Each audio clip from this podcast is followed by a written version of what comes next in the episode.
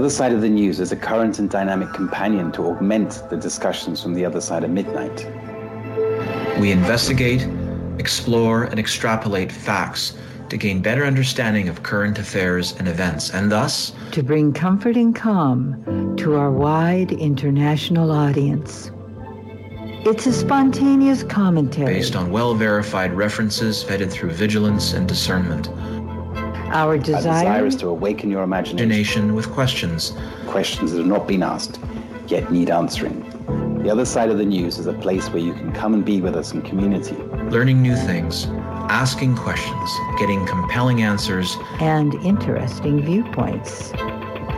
It's about curiosity, We present thought-provoking questions to incite your mind, propelling you to see the world in another way, propelling you to see the world in another way. With clear insights and fresh perspectives on global events. tune in for a balanced view Of the other side of the news.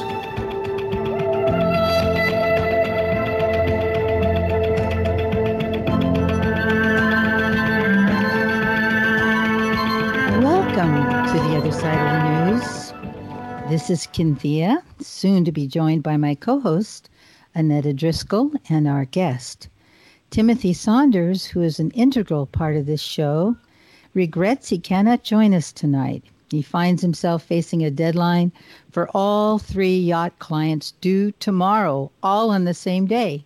That was work that piled up during his travels. Here on the west coast of California, weather continues to be unpredictable. One moment sunny, the next hail. Texas, Greece, and the desert of the Saharas covered in snow, reflecting the massive shifts of energy and planetary rhythms. I can't help but wonder how the immense movements of energies around the planet are affecting life on this globe. We ride this wild planet like a surfer does the waves. Some of us not even aware of the high velocity of our solar system's travel through the heavens. All the while, all the planets in our solar system dancing in concert with some unseen cosmic music, a new wave causing great disruption of previous cycles. And then we add the humans to the equation, the polarization of thought, the COVID pandemic, the COVID plandemic, pro vaccine, anti vaccine, family members divided, each fearing the demise of the other through poor choices, and an urgency in attempting to educate and convince the other of the correct path to well being. Daily, I'm finding myself in my personal practice to be free of fear, to be non judgmental is a challenge. It's a real challenge as I seek a path to love and compassion. I look out at our amazing planet, the intricacy and balance of life, all interconnected, the well being of all, dependent on the balance of interrelationships. We witness when one aspect is out of balance, it impacts the entire system. The health of the ecosystems impacts our health, and they're inextricably interdependent.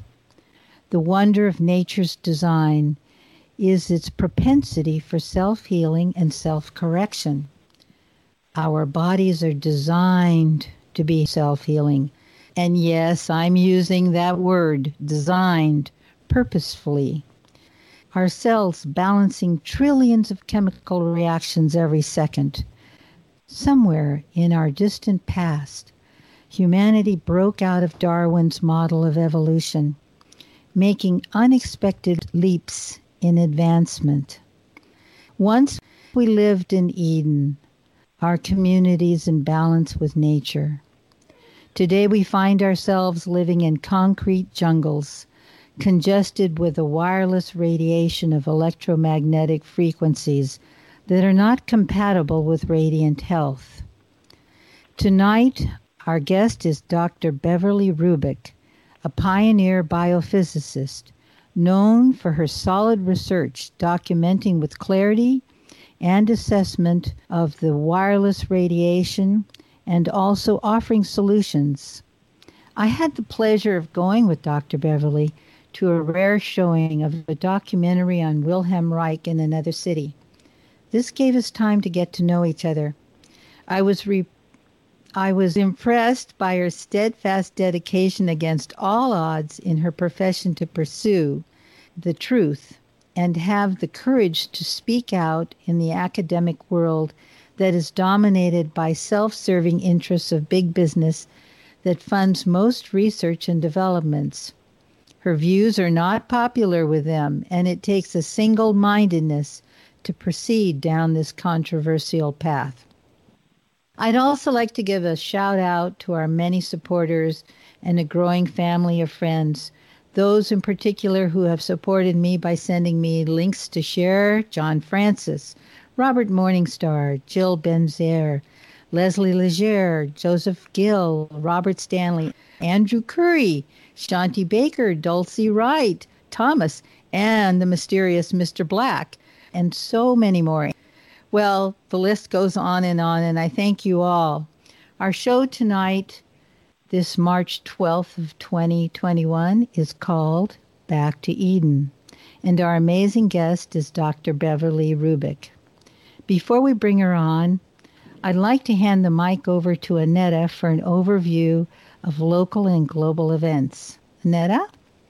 Hello, good evening, Cynthia. And good, good evening. evening. good evening to all of our audience also. So, boy, I say this every week, and it seems like it, time is speeding up every week because there's just more and more and more events happening. It's it's crazy. So, as I was preparing for tonight, I found myself pretty overwhelmed with the amount of topics and how how far in depth does one go with each topic. And so I have decided to just kind of give an overview with a little bit more depth in one area. Uh, but if someone is interested in a particular area, because I'm really studying many of them, let us know and we can look in that direction just um, as a as a uh, interest for you. So I wanted to go over a little bit. I, I mean, I think we talked about this that the the jab. I, I you know, I'm not going to call it a vaccine because in no way does it meet the definition of what a vaccine is scientifically. So the jab, the injection, it's a it's a gene modification synthetic drug. It's experimental, and uh, so one of the things that's that's come up that's really interesting is that because it's experimental and it's a choice to take it, it cannot be mandated because it's experimental. That would go against the uh, Nuremberg Code. Uh, one of the things that they're doing is they are people that are taking the vaccine are no longer eligible if they have life insurance. Interesting.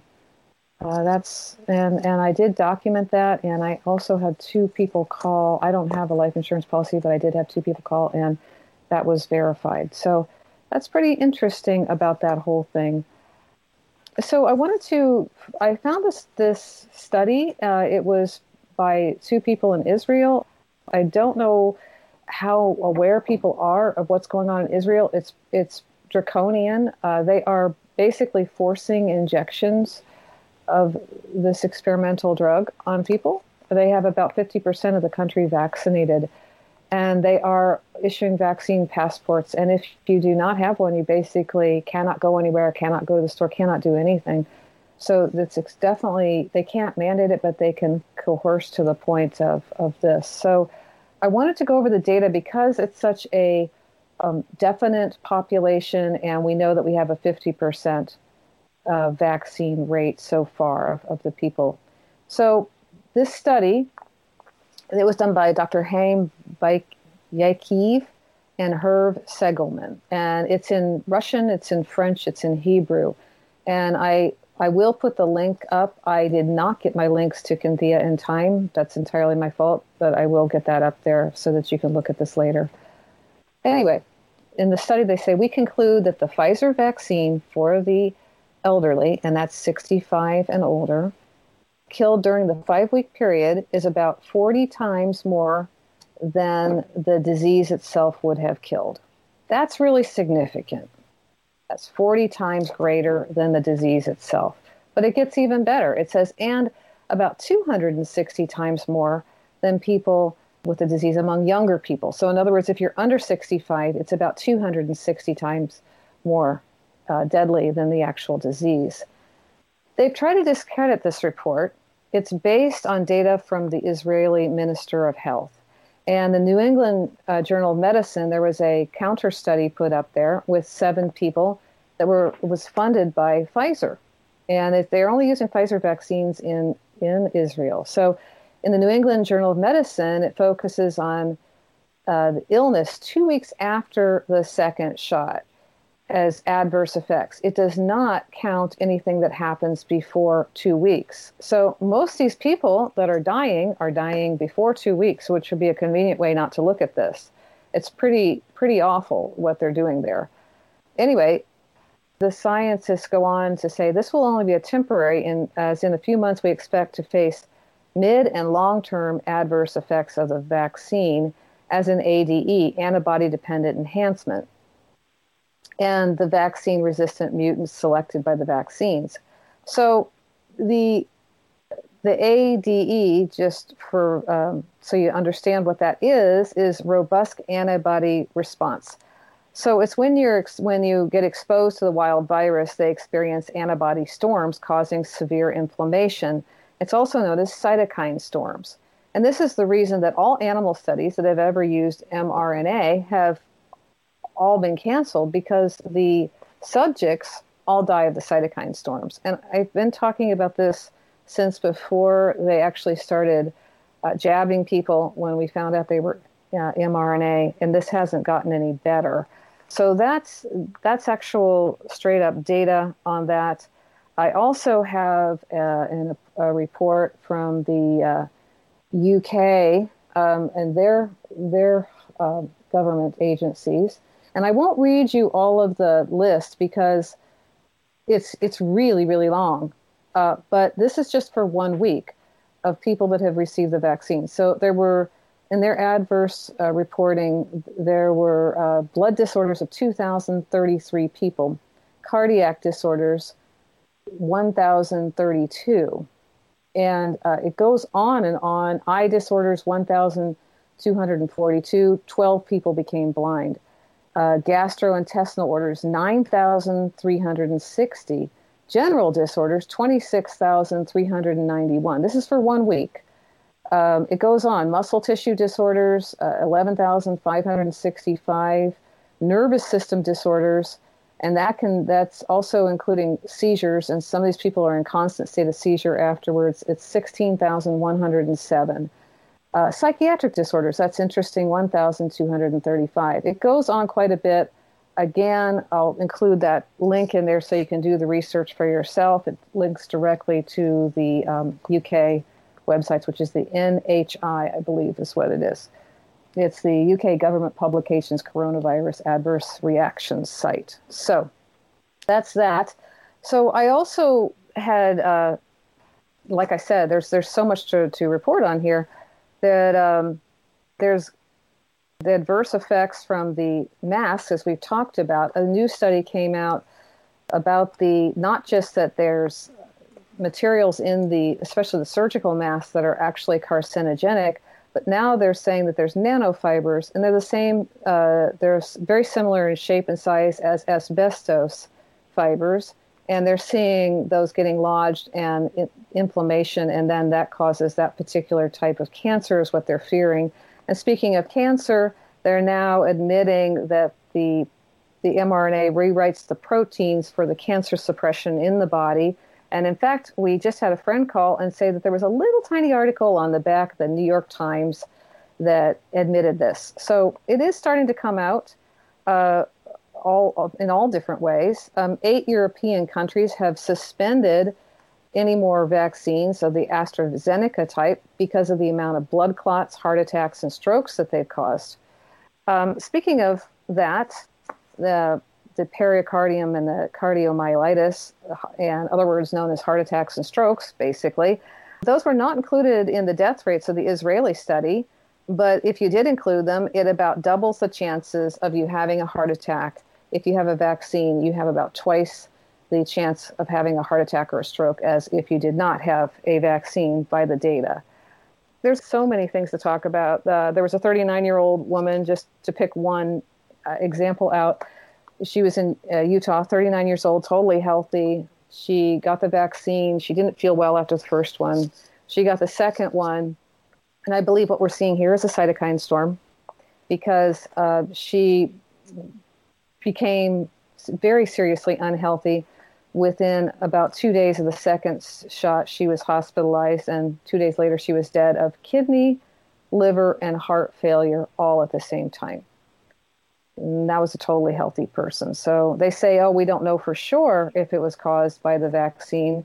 Uh, and what's really wild about that story is her father, who is heartbroken about it, went ahead and got the vaccine anyway. So you just have to wonder. So I also found a little thing by David E. Martin who said you cannot patent something that is naturally occurring. Therefore, the only legal patented viruses are manufactured. If it is manufactured, then it becomes a violation of biological and chemical weapons treaties. So we can think about that a little bit. And then there was this little gem I found, and I wanted to get a sound clip, but I waited too long. uh, so maybe we can get that on there. It's very short. It's only seven seconds, and it's the New Zealand Prime Minister saying um, she's talking about uh, patients, and she says we drum that messaging around the dangers of COVID in pretty diligently for a full two-week period of sustained propaganda. Kind of says it all. So that's going on. Uh, more more stuff's coming out about the PCR test. They now we're seeing the numbers drop. Persistence. Ooh, well, I can't say that word we're seeing the numbers drop on those PCR tests because they've changed the number of cycles. We've been talking about that on this show, boy, for eight, nine months. Uh, so that's pretty that's pretty clear. So on other things besides all of this, um, oh, and one other thing about those PCR tests, you know, you don't need to include the missing virus that's not in the vaccine to get a false po- to get a positive after these vaccines because all they're doing is they're looking for RNA fragments that the body throws off in an attempt to detox.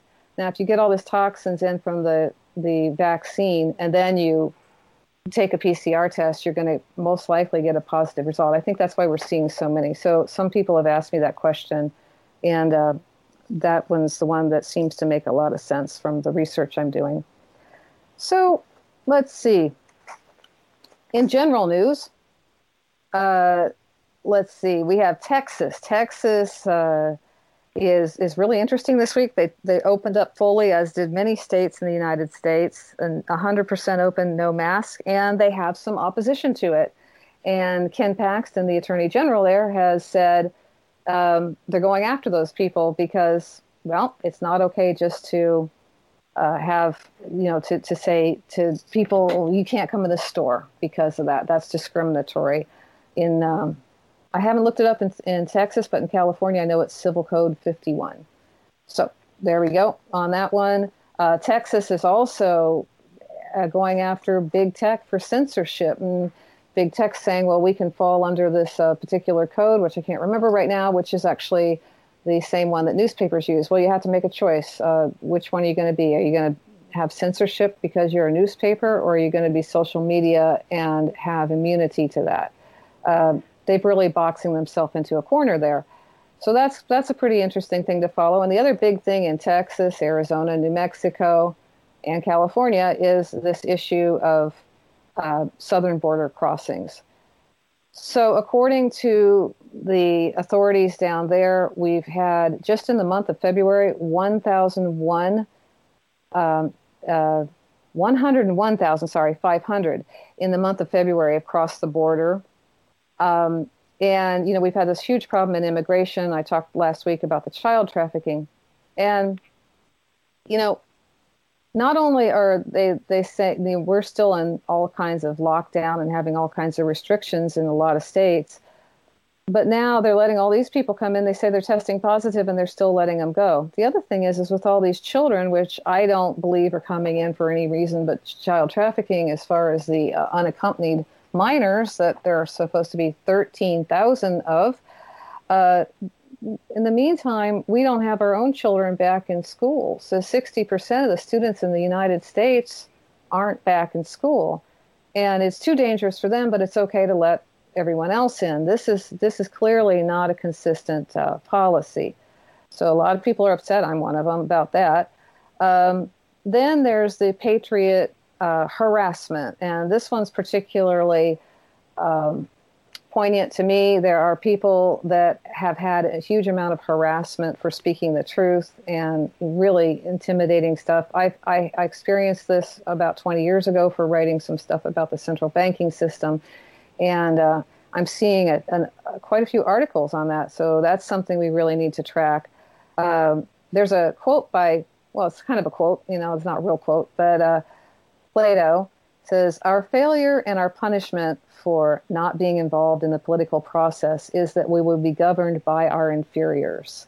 And uh, that's for sure what's happening right now. So we're having a lot of, you know, a lot of, no matter what side of the political fence you're on, no one's really happy right now. Then again, there's Antifa having peaceful protests setting courthouses, federal courthouses on fire in Portland with people in the building. So, but they aren't being prosecuted. So there's a lot of, um, you know, things that aren't making a lot of sense right now. So uh, that's kind of that part. As far as the rest of the world goes, we have more uh, governments falling, more military stepping in, more voter fraud showing up. And uh, then there's Israel. And Israel's pretty interesting. Uh, on Tuesday, all of their flights went dark. In other words, they stopped um, squawking was what they call it. Their their calls, their call letters, and they they went dark, and the whole military went dark. And I think it was about four o'clock um, Eastern time. I may be wrong on that. Uh, on Tuesday afternoon, um, and that's pretty serious because there's been threats of uh, bombing in um, uh, in uh, Iran, and then the retaliatory moves that are threatened. And then there's also the threat that they're going to do some things in Syria, and Russian has threatened the other side. So it's a very it's a very uh, eh, tense situation going on over there. And there's other stuff going on, but I've babbled on long enough, and we do need to get to our guest. And uh, but I do want to say a few things about um, some fun things here. I can't be all all doom and gloom, right? Um, so one of the things, I, oh, and another thing I wanted to say. This is really interesting about the Israeli situation with the vaccines. One thing is is that they've got a really interesting study here because it turns out that the Orthodox Jews are lining up and getting the vaccine left and right, and the um, Arab people in the country are not. And so they actually have a pretty clear cut demographic relationship between this. And uh, it's in, I have a little, a little article here, study uh, says uh, Israel, Israel managed to double the number of deaths that accumulated in prior 10 months of the pandemic within two months of intensive inoculation with the Pfizer vaccine. And why did Israel's COVID 19 cases spike sharply during the first month of the mass vaccine uh, campaign? After just two months of mass vaccinations, there are 76% of new COVID cases under 39, 5% 5 over 60, and 40% critical patients are under 60. And my answer to that is back to the idea of the cytokine storm. When an, when an immune system is healthier and more active, it will produce more of the inflammation response and more of the cytokines. So this is going to hit younger people with healthier immune systems uh, quite hard. So um, also, I didn't get into all of the other stuff about the heart attacks and how it's related to the mouth, gum, throat disease that we're seeing lots of. Um, lots of articles, lots of information now on, unfortunately, miscarriages and stillborns, and um, and that's one of the things we're talking about. Uh, pregnant women uh, going into the emergency room, and um, they've they those cases have soared by a whopping 1,300 percent. So it's this is very serious stuff. So um, this other thing that I wanted to, I, I found this one and I do love it. It was, let's see, it was, uh, I'm trying to see, the Babylon Bee. This is where I got it from. And it, it I'm just going to read you a little bit out of this. It says experts have issued a dire warning to the nation of lifting mask mandates. Business closures and capacity limits in Texas and Mississippi could contribute to the spread of liberty across the nation.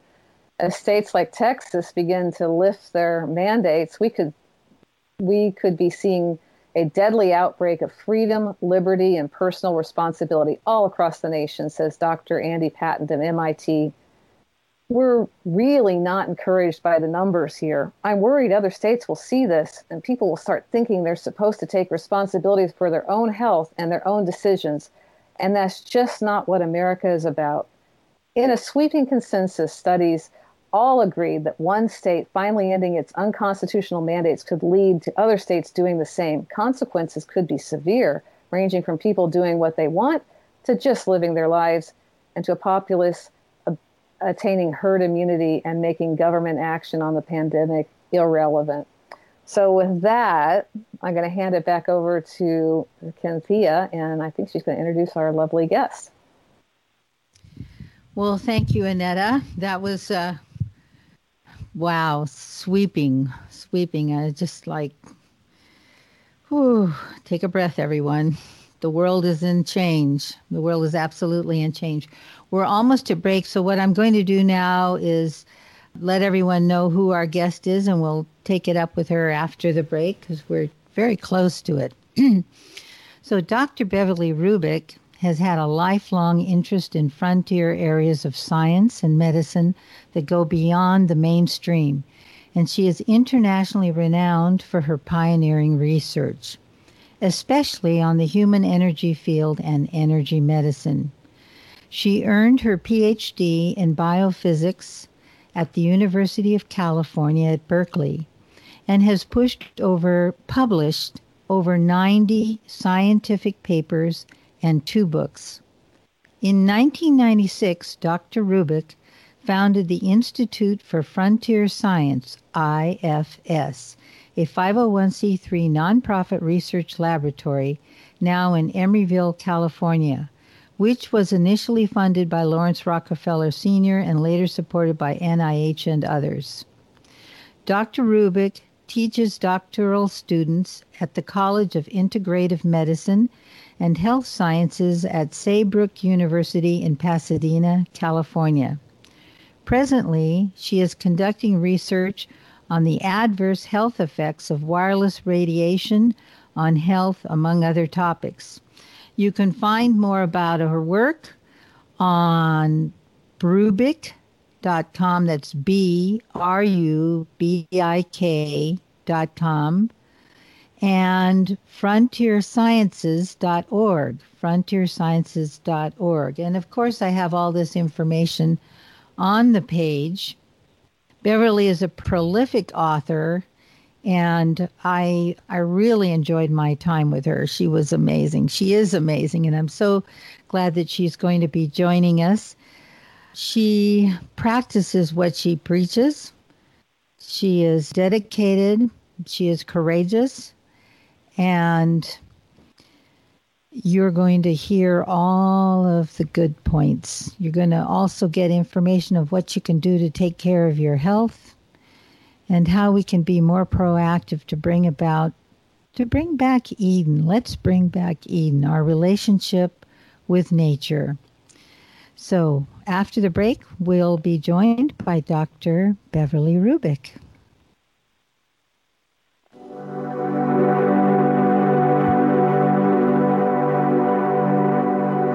Hi, this is Dr. Andrew Kaufman, natural healing consultant. Welcome to the other side of the news, where they're open to hearing the truth and take it seriously. The first thing you got to look at is the methods. Like nothing else matters because that's where they describe the experiment. So then you can decide if what you can conclude from the experiment, right? Mm-hmm. And that, mm-hmm. that's really, really important because you know they make false claims and people don't understand how to use statistics and all these things can be misleading what I notice that they do now is they put the methods section at the very end. And in some papers, it's in a separate document that's like an addendum. So, in other words, they just present the, the results and conclusions and an introduction section, and nobody looks at the methods. But that's the most important thing because if you don't know that, you don't actually know what they did. Because, you know, there's a lot of art to experimental design. And, uh, you know, some people can be very clever about it, some can be very elegant about it, but there's also like uh, many ways that things could be fudged. And there's books on this, right? Like one of Bill Gates' favorite books, How to Lie with Statistics. Then, you know, you have the John Ioannidis article, which is one of the most highly cited papers, where he says more than half of all published research is false. Right. So, mm. but, but how many scientists, when they go to read a paper, say there's a 50% chance that this article is false? So I better read it really carefully. Right. They don't do that but all this clinical research it's really just it's really marketing it, that, that's what it is. It's not actual research. With this, the vaccine trials, you know, it, it's just they basically designed it exactly perfectly to show what they could say. You know, that bogus 95% effectiveness. Uh, that's the, the relative risk reduction of having a test, and it's not even the overall risk reduction would be like 0.4% but they describe it that way. It's a statistical trick where they could say 95%. And they also defined the outcome, and then they had to wait seven days after the vaccine, but all the people who got sick within that seven days didn't count. You know, all hmm. kinds of uh, tricks. They're they're they're experts at this. They know yeah. they know what they're doing, and and it's really hard to even figure out what they're doing.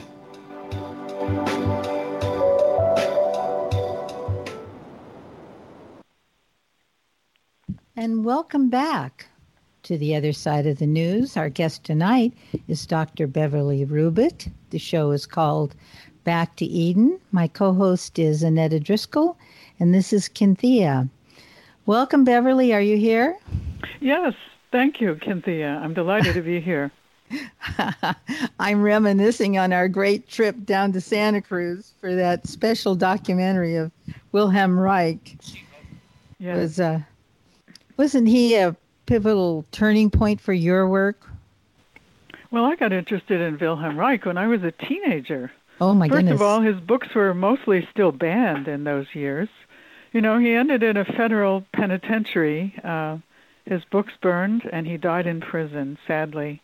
Oh. Um, he explored so many frontier topics, from weather control to a life force to um, sexuality, experiments on human sexuality, and you know this was back in the 1950s and before, so uh, that was very much um, uh, an uptight society who didn't want to hear about these things. What a courageous soul! We yeah. we need them now, and you're one of them. I count you in that league of courageous souls that's willing to speak the truth. Well, thank you. Yes. So, um, you have been zeroing in on the effects of the wireless technology, which the mass, you know, the population has embraced like its bosom buddy best friend, taking it to bed with them at night, next to them at night, listening to stuff. And you have a whole different take on things. And I'm uh, inviting you to share with us where you would like to dip into this pool of knowledge and research and experience. Well, let me start by saying we've known for some 50 years, even longer, that there were adverse health effects from radio frequencies. Um, our military and our CIA followed the research in the former Soviet Union during the Cold War and translated a lot of Russian papers. Now, I only found out about these papers in relatively recent years because a lot of them were classified for some 30 or 40 years and only recently declassified. And so now we can realize that the Russians explored this back in the 60s, and our military and intelligence agencies were following it. I remember when I had a trip to the Soviet Union in the 80s And when I came back, and I went on my own, this had nothing to do with the government, but after I got back, I had to make a trip to Washington to be debriefed about anything that I might have learned about electromagnetic weapons. But of course, I went to Russia uh, for quite other topics on energy healing. Uh, in any case, I know our government has been quite nervous about the Russian work in this. And the Russians labeled it radio sickness when people got exposed to radio waves uh, and had too much. Uh, they couldn't think straight. Uh, they had pain. Uh, they were useless. And I've even heard this from some of the linemen who work uh, in in uh, cell phone towers. If they get exposed too much, they're sick and they're useless for a few days. I first realized this was a problem in our society after smart meters were installed. It was probably about 11 years ago in California. And suddenly I had a slew of clients who didn't know what to do and couldn't believe how sick they felt from brain fog to pain syndromes to insomnia and sleep problems.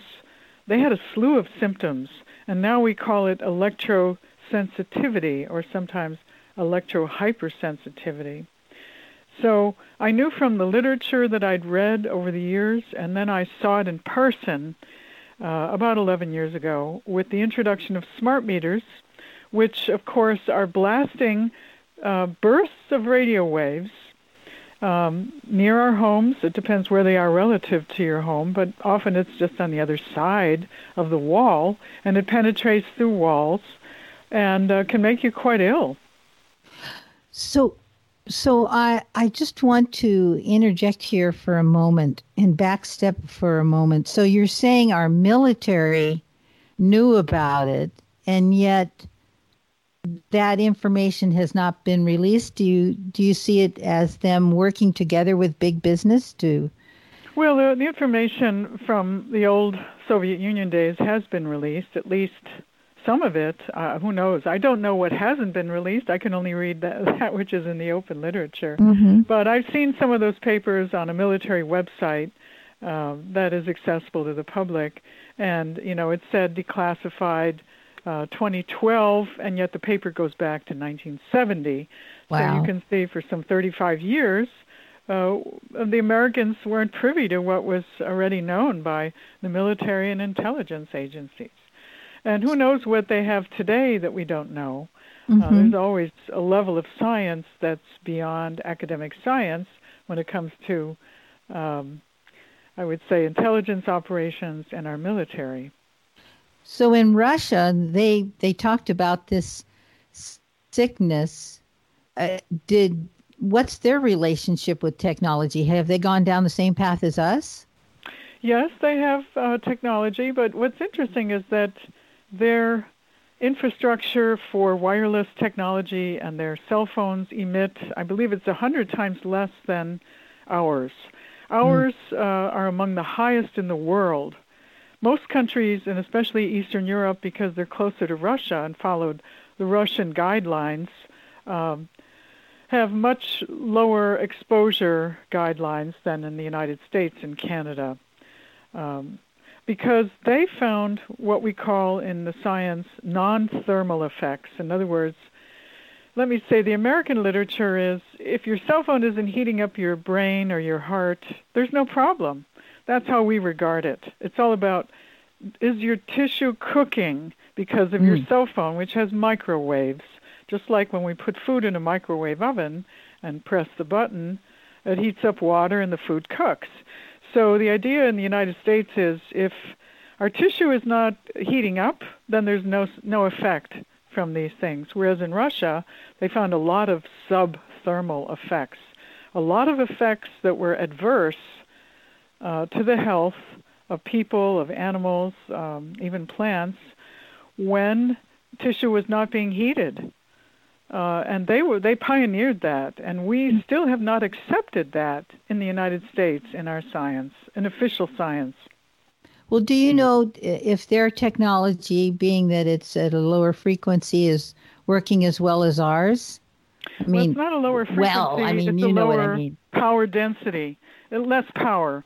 Um, Mhm. And yes, it's working well. And in fact, um, I remember we went to Austria with our cell phones, with our American cell phones, and as we crossed the border, uh, my cell phone suddenly uh, um, relayed a message that I was entering Austria, and that I could uh, access my um, information by plugging in, etc. So even my American cell phone worked fine in Austria, where I believe the guideline is 1,000 times less than the United States in terms Oh my gosh! So it's exposure. criminal that they're So they're boosting it like they are here if Yes. it's not necessary, It's even not for necessary. technology.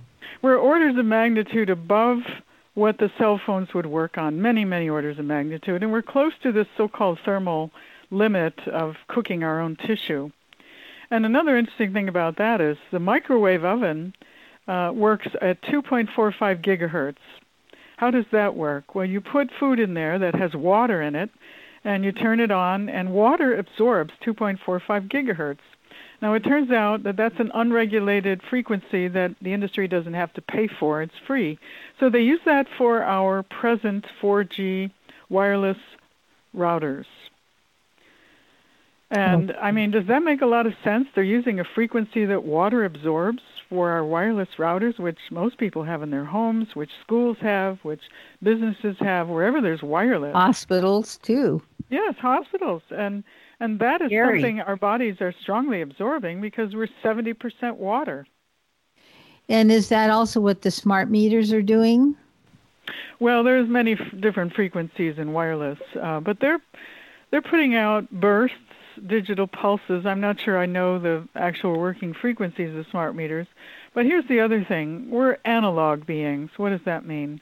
We, you know, we're used to signals that are um, relatively constant, like sunlight. You know, of course, it varies a little bit throughout the day, but the sun is not pulsing.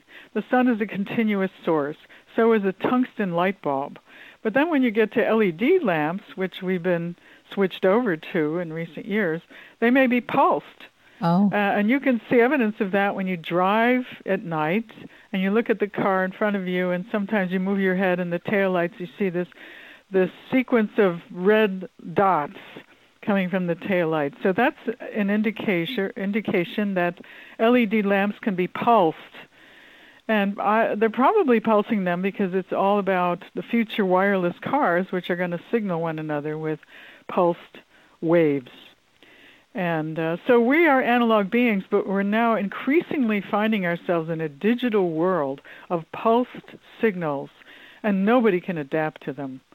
Oh, Let me give you an analogy. If I if I go to um, the light switch and I were to turn it on and off in some random pattern, nobody would like it, and you'd say, "Well, look, uh, either turn it on or turn it off, but don't sit there and and do some random up and down, up and down with the light switch, because I frankly can't stand it." and that's how most people would react. Now right. And I have a friend gets triggered with migraines because of it. Yes.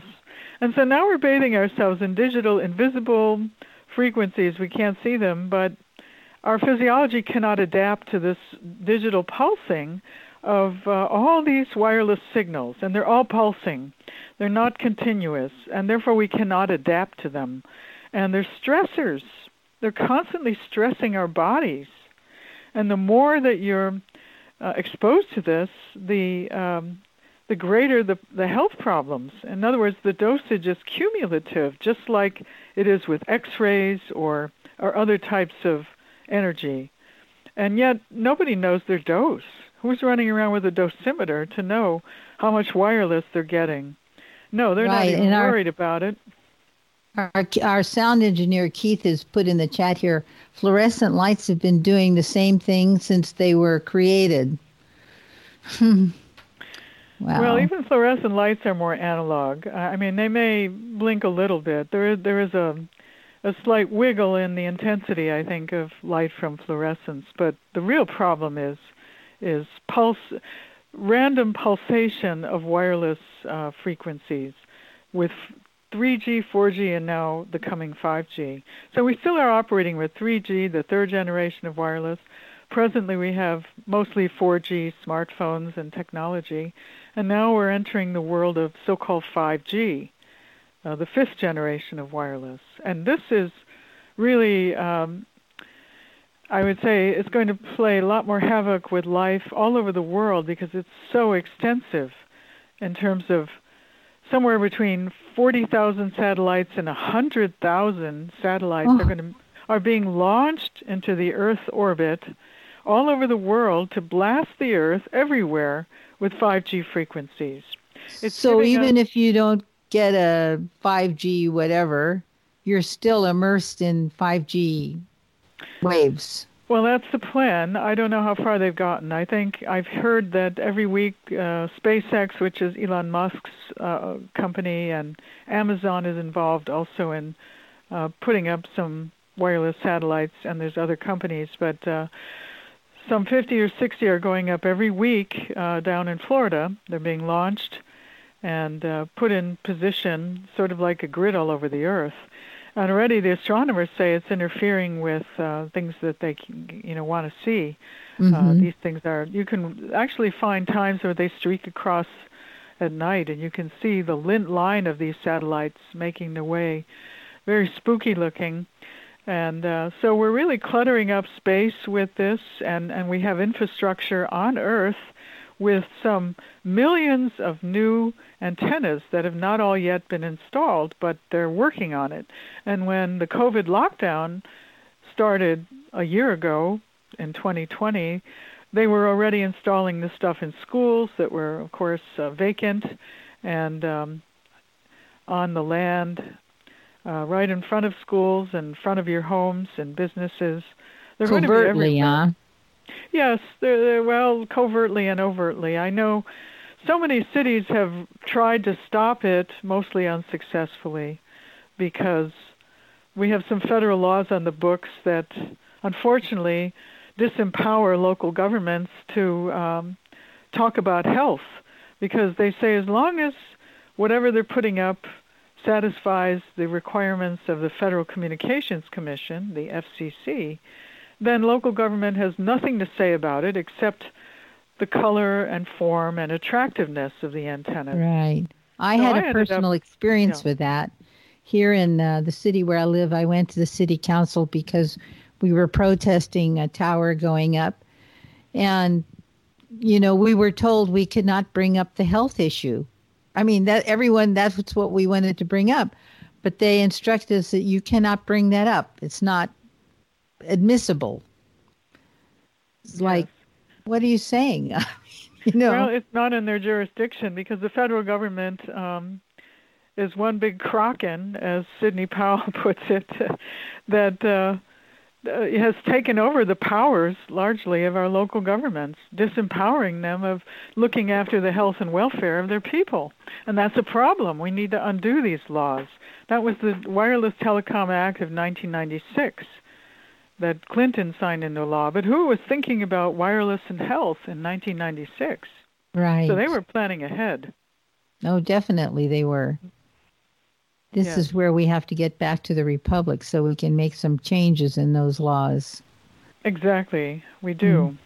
We need change, and we can't move forward. Uh, there's little that uh, cities and local governments can do because of the federal laws on the book and the power of the FCC, which, by the way, is a tiny federal organization composed of six people, none of whom are doctors or scientists. They're all engineers and most of them have come from the industry, from big telecom, and all they know is, you know, about the frequencies and the allocations and how they're giving this piece to the military and this piece to civilians, and they make money selling the so-called, I call it real estate. It's really not houses, but frequency bandwidths to different organizations. They're they're selling it, and there's bidders, and the big industry like Verizon, AT&T, and and others uh, put bids on on the pieces of the frequencies that they want to use, and they pay the government money, and that's how it's done.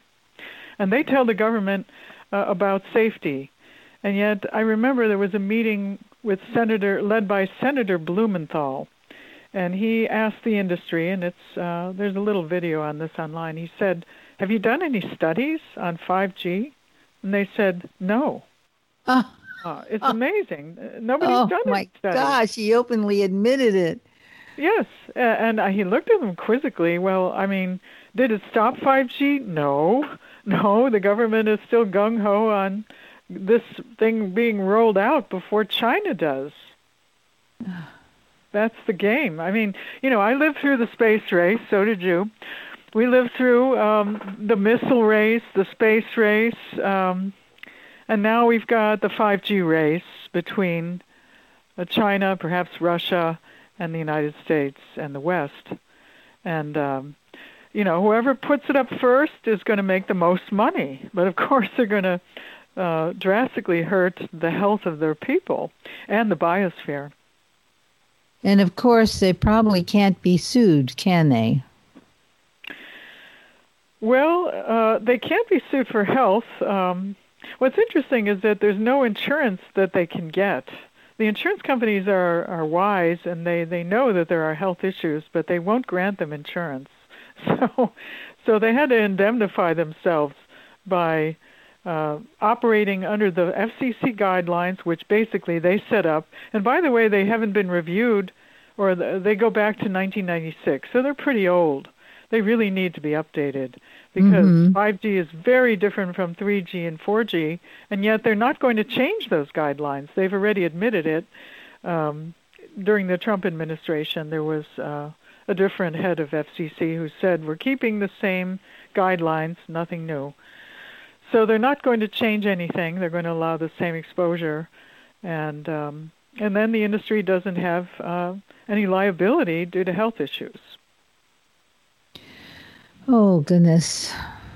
Take a deep breath. Oh, sounds, sounds deep similar to the vaccine industry, doesn't it? Yeah. There yeah, was, uh, it sounds that like law ni- eight, the 1986 where they indemnified themselves that uh, there are, you know, you you have a problem with your vaccine, a vaccine injury, you have to go to court, a vaccine court, but it's handled by the federal government, and you, you can't sue the company. Right, so and that the then we the it. taxpayers will end up paying for the mm, whatever the company has, you know, injuries Yes. they've caused. That's right. So we have uh, something similar with this. Big telecom, big big pharma. I mean, big business seems to operate the way it does to uh, protect itself, and also forming key relationships with government, so that it's really a corporateocracy acting as one, uh, not in our best interests as the the health of the people. No, it, and it not only sounds like not in our best interest, it sounds deliberate to exterminate a good portion of us. Yes, I do think that there is. Um, if you put it all together and you say, you know, well, here they're spraying the skies, they're giving us genetically modified food to eat, uh, agrochemicals are rampant, found in even the healthiest people, uh, in the urine and tissues. And now we've got this COVID, which I think is a bioweapon. Uh, early on, there was some papers that have been retracted that indicated uh, it looked like a, a chimera, that is uh, like a hybrid of three other viruses, uh, um, a coronavirus, the old SARS virus from about 2003, and HIV. Uh, and little pieces of all of that uh, became SARS-CoV-2. Now, the chances of that happening in nature are so small; they're really negligible. This is truly a bioweapon made in a laboratory. So we do have a lot of onslaughts against our our health and our lives.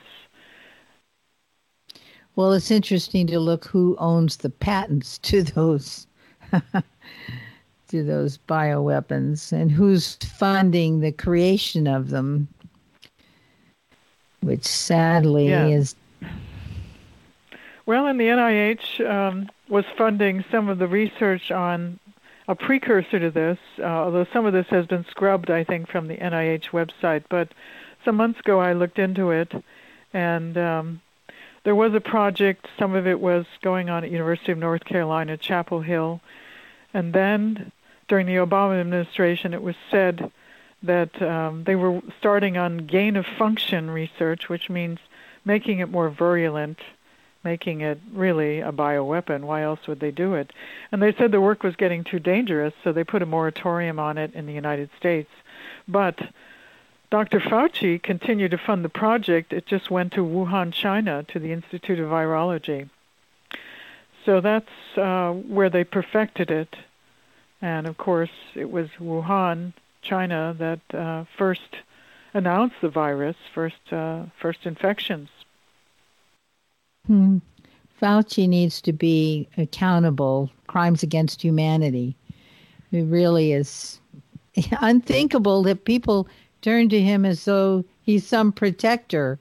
Uh, just like in amazement when I hear people think like, "Oh, he's doing a good job."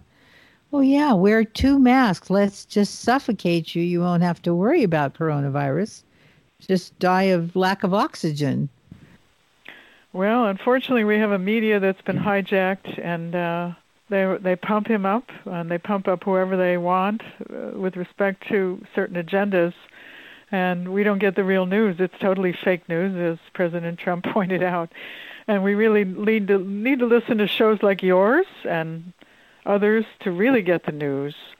And that's a very sad thing. And so then we have uh, a society that's so fragmented because there are those who watch conventional television and conventional media and they hear one story and then other people who are a bit smarter going behind the scenes and really finding out what's going on and these two groups can no longer have a conversation this is a problem so we have a lot of fragmentation going on uh, because of uh, a hijacked media. That was exactly the divide I was referring to in the opening of the show. It's like the two sides can't talk to each other. I have a dear friend who I sent him a video, was four and a half minute video with clips of Bill Gates, his own words, him talking. And he wrote me back, "Oh, that's all Russian propaganda. Don't don't stop. Stop. Don't send me that." And I'm thinking, well, there was no other voice there but Bill Gates' own voice, you know, but that was Russian propaganda. I mean, hmm. You know, you just can't even hear when it's spelled out ABC right in front of them. Just yeah. like in a state of amazement. Well, and uh, the more they divide us, the more they can get away with uh, their agenda because we are not coming together empowering one another to do anything about it. We're divided and we lose. Right, divide and, and conquer. Old, divide and conquer. That's that strategy is as old as Machiavelli and old politics. And that's where we are. Hmm. So, where do you find yourself in relation to your research in all of this? And we're almost at the top of the hour break. Um, I know well, that. I, Go ahead. I mean, I'm a scientist. Uh, my whole reason for going into science was I want to know the truth about the nature of reality all around us. And so when this thing came out, you know, I had to. Uh, first, I worried about it like everybody else and thought, well, it's really strange and maybe it's natural. But the more I looked into it, early on, I realized uh, this was something pulled on us. It's not natural.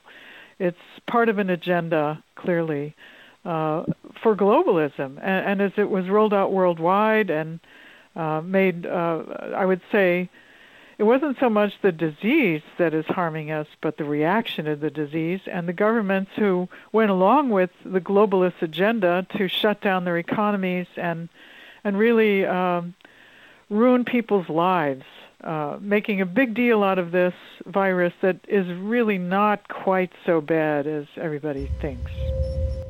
Well, thank you. Uh, we will come back in after the break. You're listening to the other side of the news.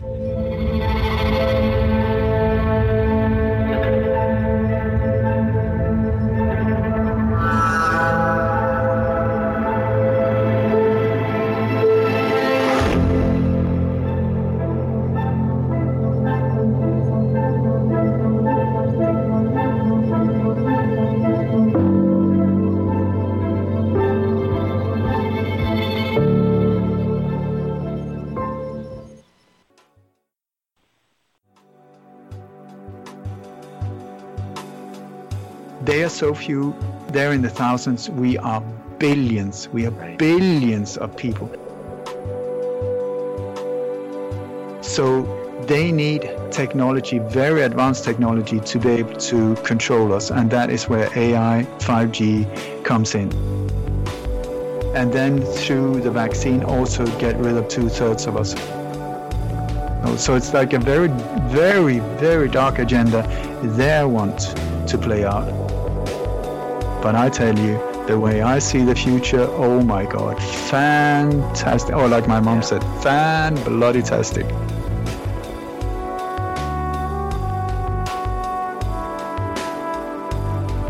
Hi, this is Ole Dammegård from lightonconspiracies.com. You know, over the years I've done some 500 to 1,000 international interviews, and I just want to say the other side of the news is one of my favorite shows, so enjoy.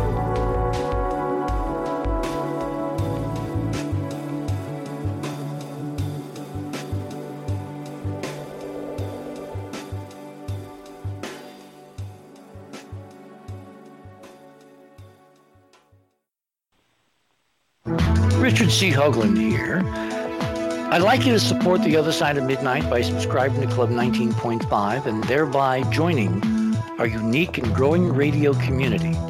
Tune in to listen to our fascinating guests, pioneers on the out there edge of science and thought, and gain access to exclusive member benefits. To do this, just visit our website, theothersideofmidnight.com, and click on the Join Club 19.5 link in the navigator bar or in the left-hand column. Membership costs $19.95 per month. That's 33 tetrahedral cents a day. I mean, it's the price of a couple of cups of coffee. As a Club 19.5 member, you'll gain access to this show and literally hundreds of previous shows on hundreds of different topics going back to 2015 that we have done. Our archive shows have the commercials removed and you'll be able to download the MP3 files directly from the 19 Point archives if you prefer. To enhance your listener experience, a new The Other Side of Midnight podcast is being added to all show pages, which will allow you to instantly search the show archives of Radio with Pictures, thus easily accessing the corresponding show. Plus, you can just as quickly access the entire podcast list when you're on the go. I want to personally thank all our Club 19.5 members because without your continuing support, this show would literally not be on the air. Please continue supporting the broadcast that provides you with the most interesting conversation available, talk radio at the cutting edge of science and thought, and if you like what you hear on the other side of midnight, tell your friends and continue growing the show by having them subscribe to Club 19.5 as well, because we need all of you. And when I say we need you, you're the reason we're doing all this. Hoagland, over and out.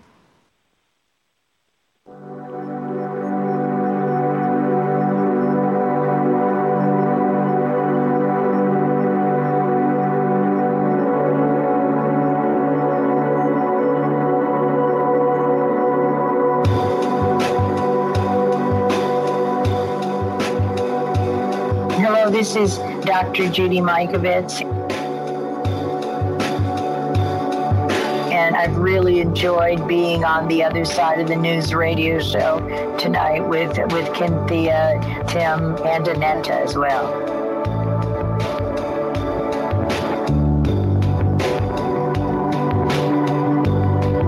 It was really a great experience for me. And I think things like the other side of the news because we don't hear these things.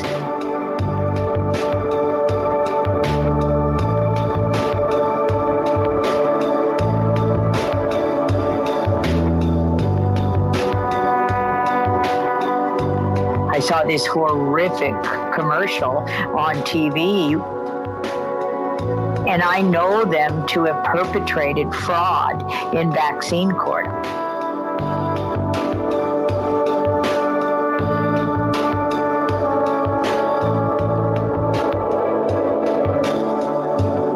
So it's so important for radio shows like this to have discussions. And I really think these types of radio shows reach a very large audience and people are listening.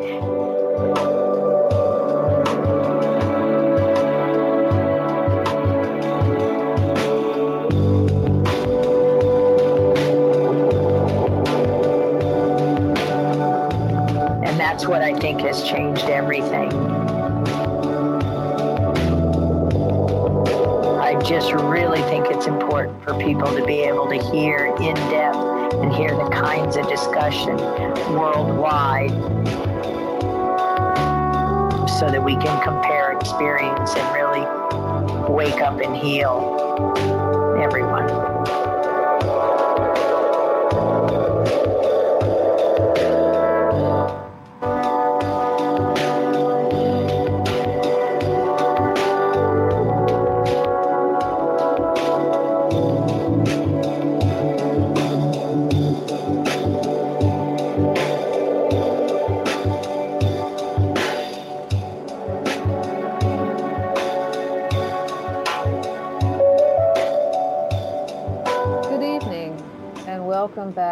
Other side of the news. This is Annetta, and I'm co hosting this evening with Cynthia. And our guest tonight is Dr. Beverly Rubik. And uh, wow, I have a lot of questions for you, Beverly. Okay. I, I love this topic. Uh, I remember having lunch with you, I think about a year ago, and we talked about um, a, a lot of the stuff of the uh, radiation and how it was similar to COVID. And now you've done quite a bit of research and study in that area. So I, I wanted to, to bring it to that place. Uh, I had talked earlier in, at the beginning of the show about the amount of blood clotting, um, the, the you know the damage to organs and tissues, and particularly the heart and cardiovascular risk. Um, also, how this is very very similar uh, to pneumonia, and I believe it's a relabeling. But uh, I wanted to get your feeling on how this the frequencies we've been discussing are disrupting the the body's health in those areas. Sure. You know, back in 2014, I did a study on 4G on smartphones. This was sponsored by the Weston A. Price Foundation, um, a group out of Washington, D.C. And I took 10 adults from 21 to 75 years old. They came in fasted. I took a sample of blood from their fingertip and looked at it under a dark field microscope and all of them looked pretty good. Uh, they were healthy people. They were eating a good diet. And then I exposed them to a smartphone for 45 minutes. They wore a smartphone in a backpack that was turned on, but not in use. I call that the carrying condition. And after 45 minutes, I took another blood sample, not not only from the finger, but in some cases from the toes, because uh, people say, well, you know, the fingers are closer. And sure enough, the blood was disrupted in 9 out of 10 of these uh, people, and especially for the people 50 years old and up. The cells were stuck together and sometimes in snaky chains we call rouleaux, which is the French word for rolls, and also aggregates. Uh, they were sticky, uh, no longer free floating, and that's blood that can't circulate very well. That's on right on the verge of clotting. And um, another 45 minutes of exposure was done with them talking on the phone for a few minutes, holding the phone in the hand and and going online with it, etc. And then I looked at the blood again, and it had further deteriorated. It was the cells were misshapen and often spiky and balled up.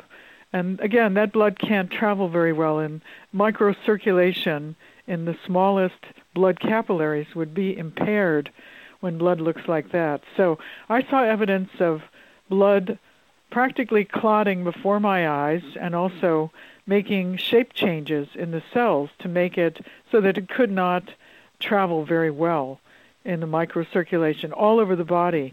And toe blood showed pretty much the same thing as blood from the fingertips. So it appeared to be systemic. And I wrote it up, I published it, and uh, so I was well aware of blood effects from 4G. And as I read more about COVID, as we learned about it, as it was unfolding in 2020, I saw that it really wasn't a conventional pneumonia. It was more of a blood disease. People were getting clots, even young people were getting what's called disseminated intravascular clotting or coagulation. Hypercoagulation was going on, and blood can't flow. And, you know, giving them oxygen on a ventilator wasn't working very well. Many of those people died because it wasn't about uh, getting air into the lungs. It was about trying to get oxygen traveling through the blood to get to those tissues like the brain and other organs that totally need it. And um, the blood was coagulating, so it was unable to deliver the oxygen. That's the problem. So we can regard COVID not as a conventional pneumonia, I think, but more as um, a blood disease. That the changes in the blood were uh, rather dramatic, and there was no other virus that anybody could point to that ever did that. So that was very intriguing. And then I thought back to my 2014 study and said, oh my goodness, maybe there's a relationship here.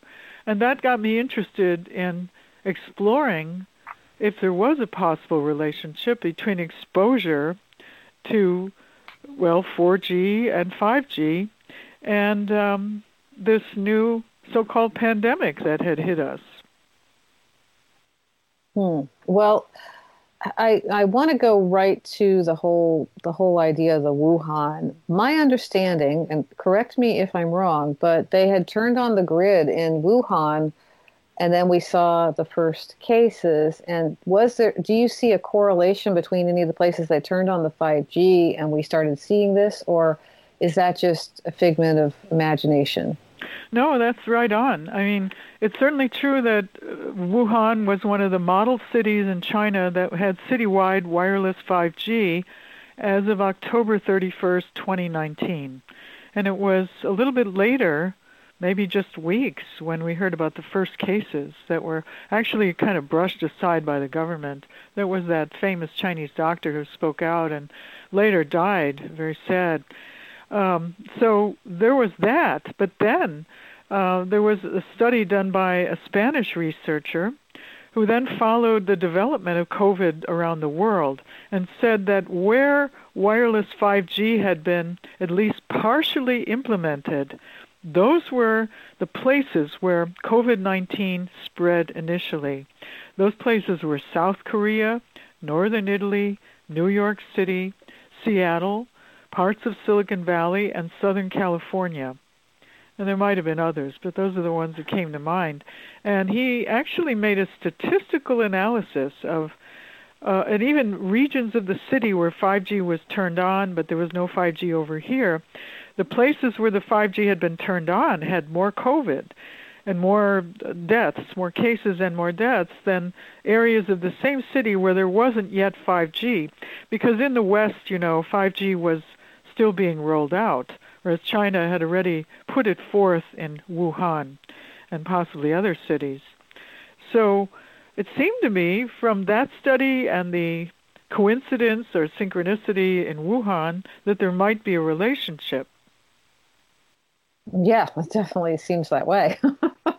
I mean, I, that's what I thought at the beginning, and I was, you know, basically, well, you know, I, I've been, I'm, I'm told I'm a conspiracy theorist every day of my life, so that's no, nothing unusual. Um, so, but I, you know, I, I looked at that and thought, wow, that sure makes sense to me. And I was actually tracking this stuff too with the, the Fauci and the money and where the 5G was, and all this stuff was lining up. In fact, there was a great um, video. I don't know if it's still around. We captured it. Maybe we should republish that one, Cynthia, uh, on the, the page. But there were two of them out by the Truth Factory, which actually aligned all of these things early on. This was probably in April or something, when and maybe I think that came out in April. But anyway, yeah, it, it made that corollary too. So I'm I'm glad to hear it from you. Not that I'm glad to hear it, but I'm glad to hear from a scientific place that this is making sense. And you bring up that study that's very interesting. So, well, let me add another thing. You know, even on the the CDC, the Center for Disease uh, Control and Prevention website, they say for any disease there are at least three factors. There's an mm-hmm. agent, in this case probably the virus. There's the health of the host. How healthy are the people? Number three is the role of the environment. Okay, that's right on the CDC website. That's taught in standard courses in epidemiology. So, where was the attention to the environment in this pandemic?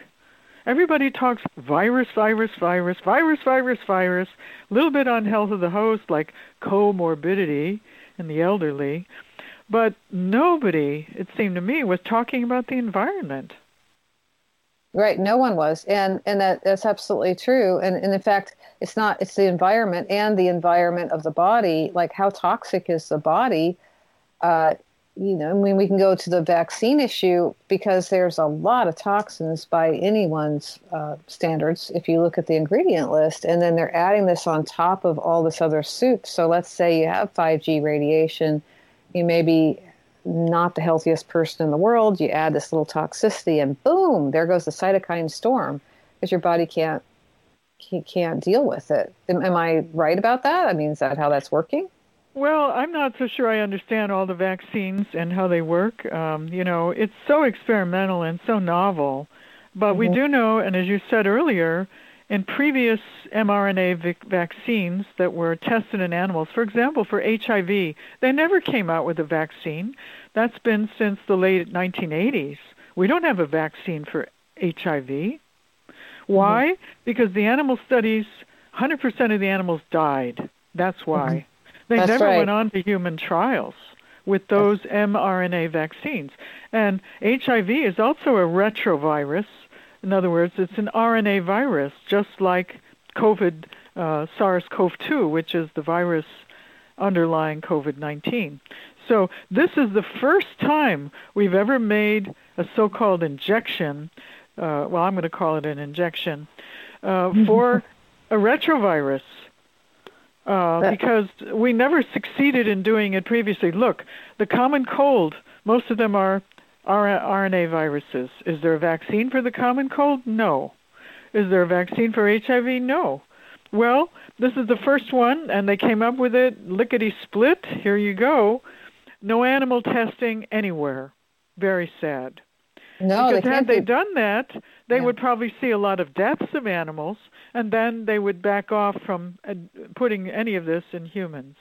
Well, yeah, that's absolutely true. I mean, that's what I've been saying to people. It's like, look, you know, if you look at the mRNA studies, none of them have been able to get past that study because they all die 100% death when they get exposed to the vaccine and the i mean the the uh, virus in the wild whatever it is they're working with so i mean i, I don't know i to me to I look at that and I think that's just way too high a risk. And now we're seeing it in the numbers. And I and I've said this. I I think you know what we're going to see is much worse coming down the pike. Much worse. I mean the autoimmune disease and all the things with it. And I think yeah. that's all exacerbated by the 5G or any of the radiation. Um, I know from personal experience when I was doing a, I was in electromechanical uh, engineering. I was doing research and development, and I got really sick and I know now, in hindsight, it was because of all the radiation I got exposed to. I and that's when all my uh, autoimmune stuff started up. So I see the yeah. corollary. That's mm-hmm. right. And the, the more you stress your immune system, and, and radio frequency radiation, whether it's 3G, 4G, or 5G, uh, can thwart the immune system. So that was another thing that came to me because I knew the literature. It disrupts the immune system. It can either suppress it in some studies, it depends on the frequencies, or it can make this immune hyperactivation, as, as you were calling it, the cytokine storm. That's one manifestation of immune hyperactivation. But another, uh, another example of immune hyperactivation is um, um, autoimmunity. And there's probably over 50 autoimmune diseases now. There's, there's uh, an epidemic of them uh, just about every organ you can start making antibodies to it and attacking it. And that wasn't there 20, 30 years ago. We only had a, a handful of autoimmune diseases, and now we've got a proliferation of them. Actually, it's, it's, in it's in the hundreds now. I mean, it's, Yes. it's it's it's just off the charts, and it's it's growing exponentially every year. It's it's an exponential growth factor. And what do we have growing also at the same time? The radiation, the use of cell phones, all of the wireless technology. I mean, I don't know. I don't really need to be in constant contact with my refrigerator. I, I, I I'm baffled as to why that's why people think that's a good thing. Yeah. But anyway. Well, that's what 5G is going to do for you. You're going to be in touch with all your stuff, like it or not, because that's what it's going to allow you to do. And you can remotely control them all from your cell phone, I think. And pretty soon, maybe just from a chip in your head. Uh, that's where they're headed.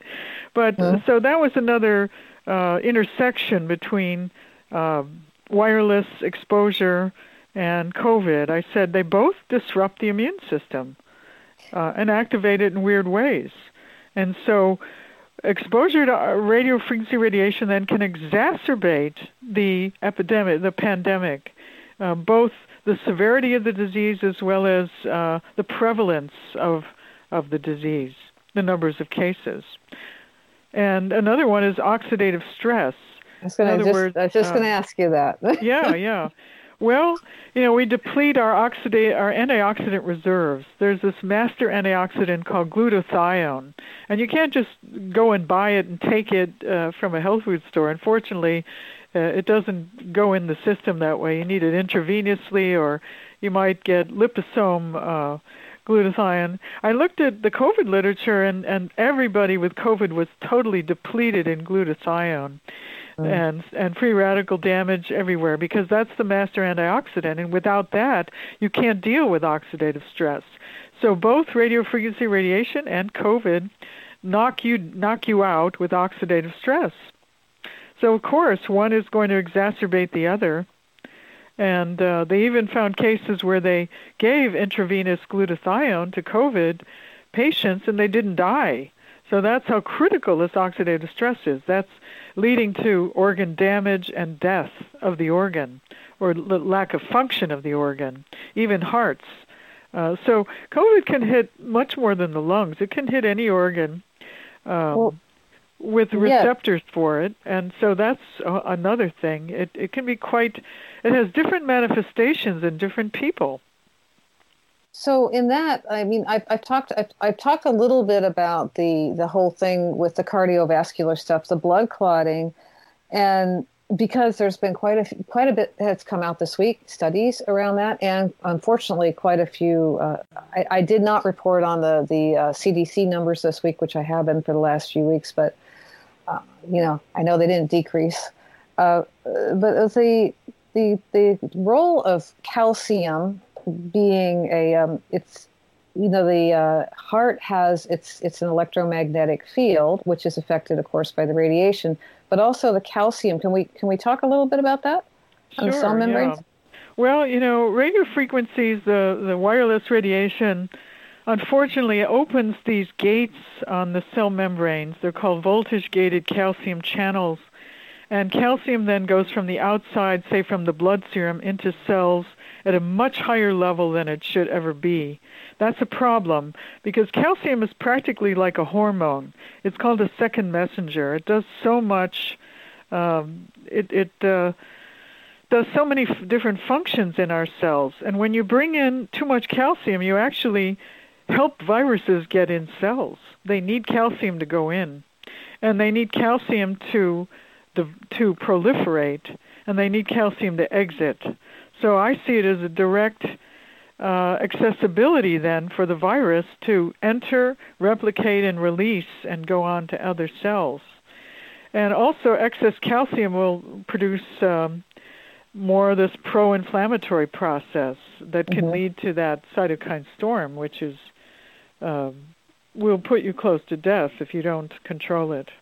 Well yeah and that's when they're having these cases of anaphylactic shock we're, you know, we're seeing an instant huge inflammation. That's a cytokine storm right on the spot or you may have it a few days later. And like that unfortunate woman in Utah all all of her organs failed at the same time and went from a healthy person to a all failing organs. So that's that's cytokine stuff happening there. It's just going nuts.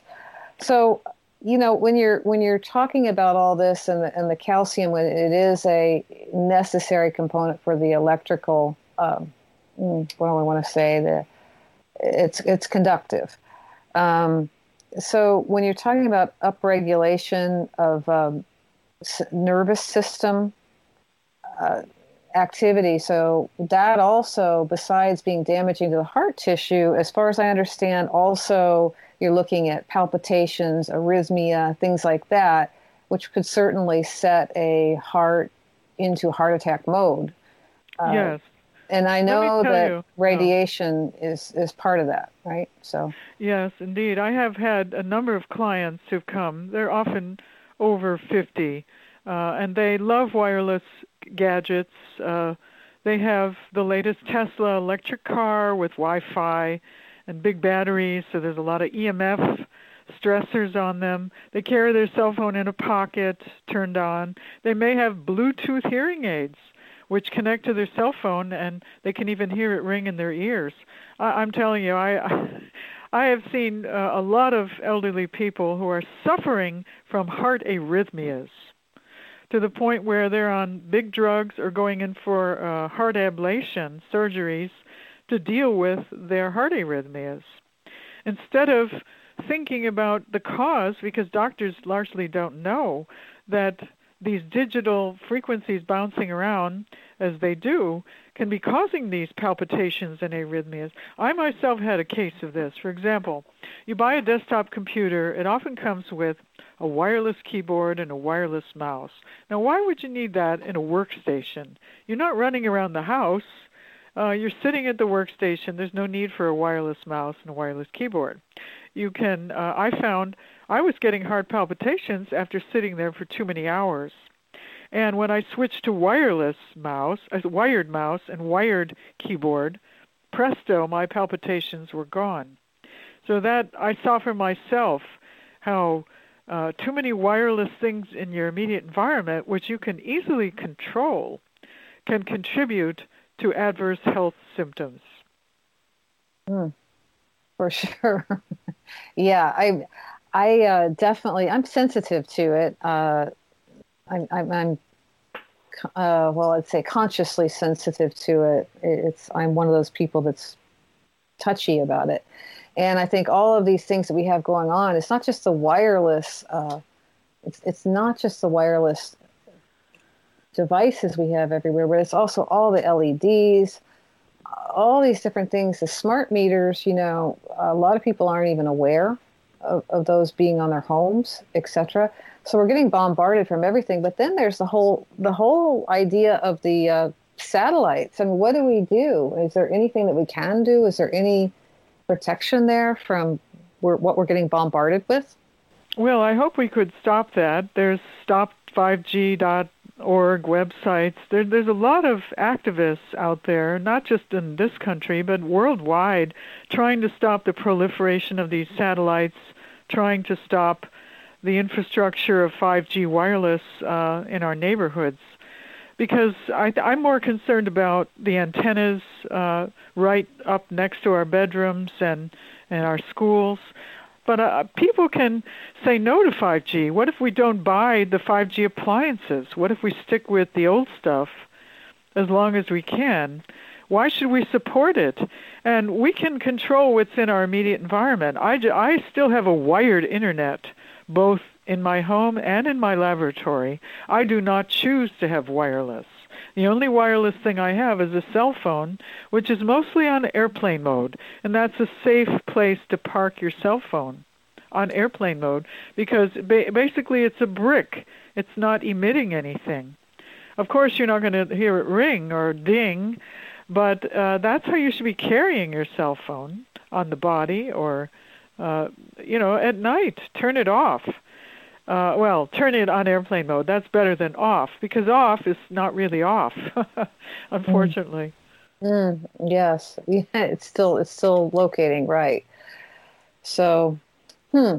Well, yeah. I mean, we're looking at all these different devices, and I think people just have gotten so used to it. I mean, I have. I I drive. You know, I drive in a, I'm in the Bay Area. There's, even even with the supposed lockdown, there's a lot of traffic, right? So I drive with the GPS and not because I don't know where I'm going, but because I'm used to that traffic thing. And that's, I guess it's, it's like a driving around in a Faraday cage, except you're inside of it. Not so good, huh? Bouncing well, if around. you have your cell phone on inside your car, which is like a Faraday cage, yes, then it's bouncing off the car and kind of hitting you twice, maybe three times. Um, it's not a good good idea to have a cell phone on inside a car, a metal box, because of this problem. You're actually getting more radiation. Mm. Well, we're coming up to a break, and I know that Cynthia has questions uh, coming up, and so I'm I have a bunch more, but we're going to have to go off into break here. So, is there anything you'd like to say that uh, uh, to finish up that idea about stray radiation? Well, uh, I would say uh, don't make a habit of the cell phone in the car. Sometimes we need the GPS, but we don't need it all My the time. My approach to it has been, of course, from this academic scientific side to try to show that from that point of view that even in the in the depth of the of the data that they're presenting, they don't have a case. They've misrepresented things. They've distorted things in the public representations, and of course, I'm not alone in having come to that conclusion. Number one, there are an increased number of deaths for 2020. But number two, these are not caused by COVID 19. They're caused by the biological and psychological effects of the lockdowns themselves. Because when you lock people down, when you wreck an economy, you get an increase in heart disease and cancers. You get an increase in what is called deaths of despair. Uh, you get suicides, you get drug addiction going up and overdoses killing people. And all of these things put together, by my estimate in my research paper, shows that as many as 600,000 people died in 2020 uh, from just these things deaths by despair and the effects of the lockdowns and the forced masking.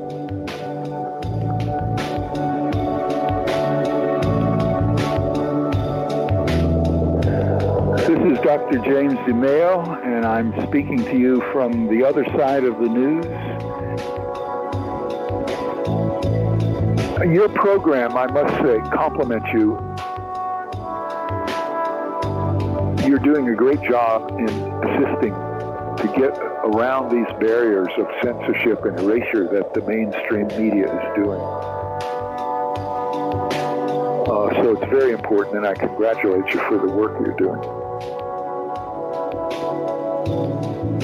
I'm an invited guest on the other side of the news, and I found it to be a very enlightening and helpful and wonderful experience being interviewed by three intelligent people.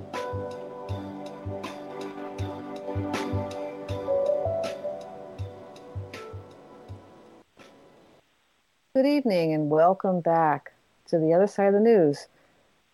This evening we have a guest, Dr. Beverly Rubik, and our show tonight is Return to Eden. And my co host is Cynthia, and I'm Annetta, and I'm going to continue on here.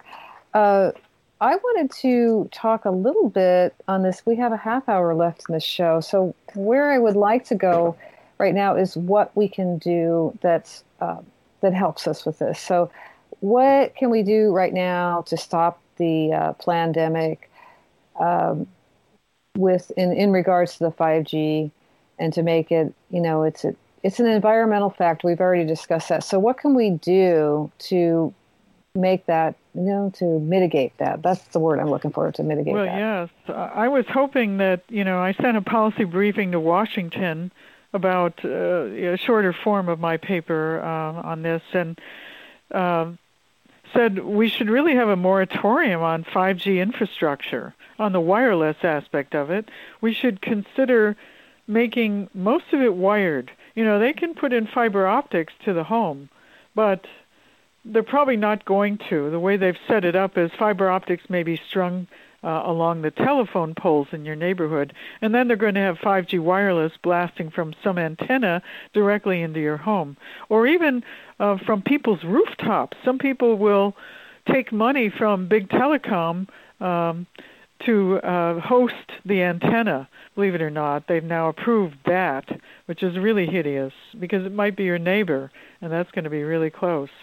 So um, we've got to put um, a stop to this wireless infrastructure of 5G and demand that we get wired all the way to the home. That would be fiber optics wire, and that would be totally safe. There would be no radiation. There's only light traveling on the fiber optics, and that's a safe thing. But um, unfortunately, Washington sees it as a big uh, competition with China and wants um, the race, uh, wants to win the race to own the wireless realm of uh, the world and space around the world.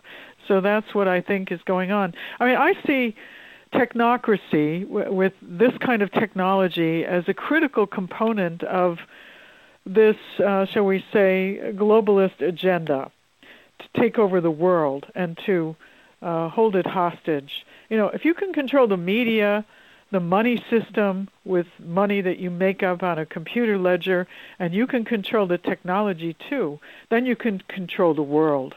So this is one of the kingpins of technocracy, of the globalist agenda. They want this 5G. And if they don't get it the way they want it, which would be wireless uh, everywhere, then they can't control the globe and every little morsel of material and energy flowing on it, which is really their agenda. Uh, so we really need to put our foot down and put a stop to this. And I wish more people understood that it's not about downloading a movie in six seconds instead of three minutes as advertised. This is about something that's drastically going to change our lives in ways we don't want it. We really don't. We want wired 5G and we want to control it. We don't want them controlling our 5G. So, um, we also need to, yeah. Totally I mean, agree there. I have a list of stuff we need to do. We we need uh, members. We need a commission, maybe under a president. Uh, I wish it were President Trump, a national commission with an advisory board composed of independent scientists and medical experts that will um, that aren't associated with the big industry to advise our government in a fair and square way about wireless and not allow the industry to capture uh, the government tell it what it wants because that's what we've got now. We've got a government that's so captured by the industry, whether it's captured by big pharma or big telecom or big tech, it is entirely captured and subservient to these big industries. And so we've got to take back our government. We've got to put our foot down as, as humans and and oust the representatives that no longer represent us, but uh, are sucking money from big industry to do their bidding. That's what's happened. And we need to take our government back at all levels. I couldn't agree more. Oh boy. I mean, yeah, anyone who's listened to this show knows I couldn't agree more. I mean, we're looking at it from all these different things, but the bottom line is it all goes back to the same people with the same agenda, and they're all interconnected um, you know, the it's the the bankers uh, go are at the base of this thing as far as their control because the money, all of these things go back to the money, and we have a system that's completely and utterly unfair. Uh, you know, I mean, a lot of Americans still to this day don't understand, you know, what what the Fed, what centralized banking actually does. It creates money out of thin air, as you were just saying. And then our taxes go to pay the interest to the feds, which just created the money out. They loaned us some money out of thin air, which just devaluates our dollar. So here we have this, and then you add on top of that all the technocracy as far as, you know, censorship. I mean, you know that you're telling the truth when you get censored. I mean, yes. that's you know. Yes. By the way, if you if you go to Google and you look up 5G and COVID 19 or SARS CoV 2, all you get is conspiracy theory. That's mm-hmm. all you get. There's no intelligent discussion of possible environmental factors such as 5G in this pandemic. Why is that? Why can't we have an intelligent conversation about inf- environmental factors in a pandemic? If we go back to 1918, uh, people knew that there were environmental factors in the big pandemic of 1918. There was a world war. People were stressed and they were living in trenches. That'll give you a virus, you know, yeah, and that'll and, allow it to pass around. You know, and interestingly enough, they said, you know, one of the big factors is they had much higher rates for the people that wore masks. Hmm, didn't didn't yeah, remember that, mas- right? The masks are a problem. I agree, and there's no good science that any healthy person should be wearing a mask. It's uh, it's a, a ritual to, I would say, to silence you, to to make you feel dirty, to make you feel like you're uh, a possible, um, you know, biosecurity issue. And that's where they're headed with this. Now it's about looking at humanity as carriers of disease. Well, certainly infectious disease. Yeah, certainly. When I go to, I mean, I, I I don't wear a mask. I won't wear a mask, and I go out. And I let's say I'm getting in my car, which is you know just a few feet, and people literally like jump off the sidewalk and go and, and, and walk and go into the middle of the street because I'm like a biohazard to them. Yeah. And I think you know one jump. year one year ago I wasn't, and the other thing is I noticed with the mask. Uh, absolutely, it's a psychological thing. People won't look at you, they won't interact. Even if you have a mask on, if you don't have the mask on, they run away from you. And if you do have the mask on, they won't interact with you. So, yeah. Uh, it, it's it's really and, and, then all the physical issues and you, you add on to that i mean really what we're looking at uh, is all of these things adding up together it is the uh, it is the combined it is it's exponential in its in its effect uh, none of these you know things are standalone that we're dealing That's with right. none of them yes and who would have imagined that the whole world would be in this quandary uh, even a year later most of the world uh, would go along with this. I mean, it's unheard of. It's it's when we saw China going on lockdown in a big city like Wuhan or Beijing, we were flabbergasted. But then we had no idea it was coming to us, and now it's been around for a year. My God, I can't. I still can't believe that that people succumb to this and haven't done any critical thinking for themselves, uh, out of the box thinking about what's really going on. Yes, and I, I so so agree.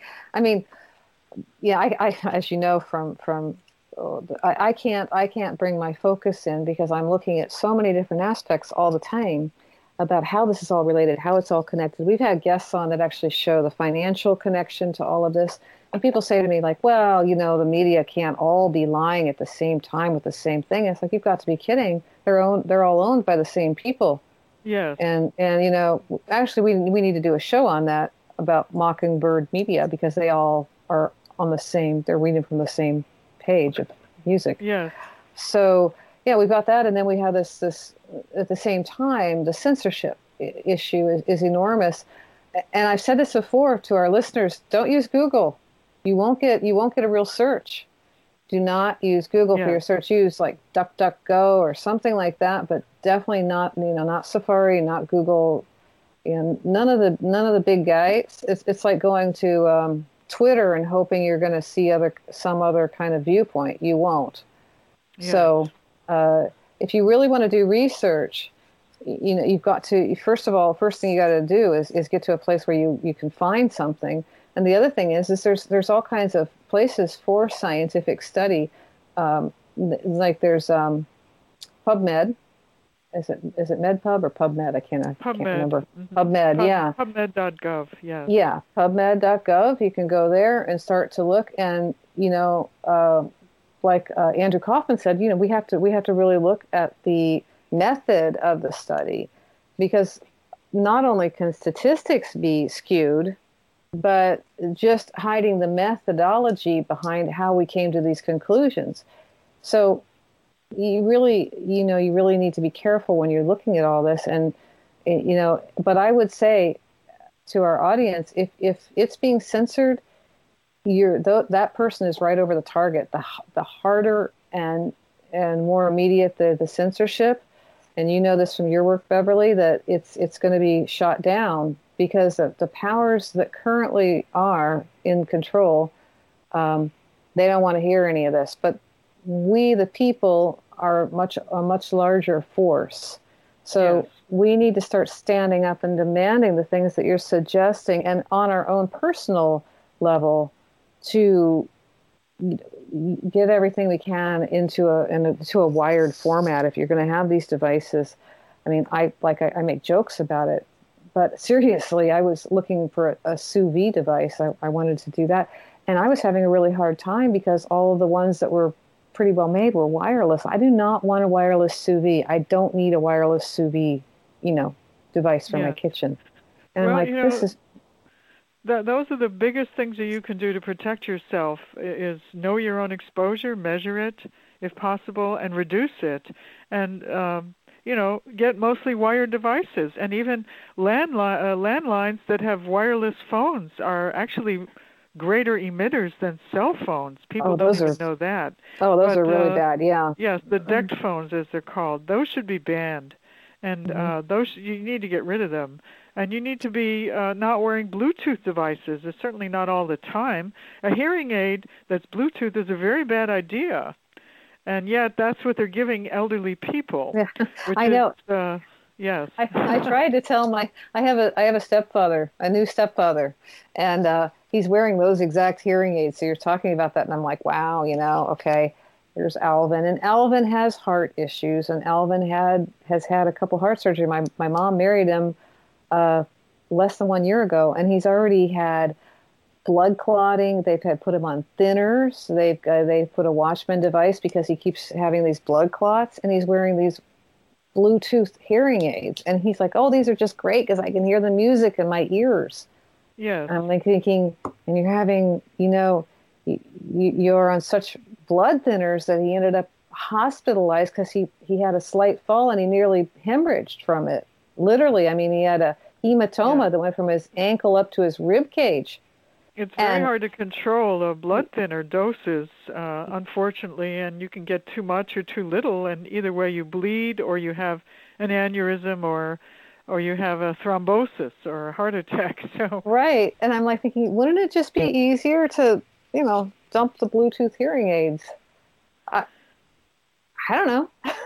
it would be, yeah. but the, it wouldn't be convenient. the problem is we're conveniencing ourselves to death, and we've got to take a look at uh, how we're, you know, getting used to these conveniences that are so unhealthy.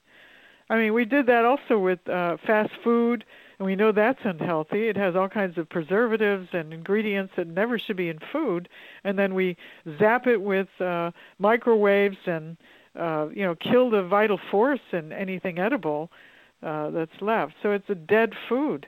So, you know, we, we can't continue to convenience ourselves to death. We have to take stock of our lives and start living in a natural way because we are so removed from nature. And that's uh, unhealthy, fundamentally.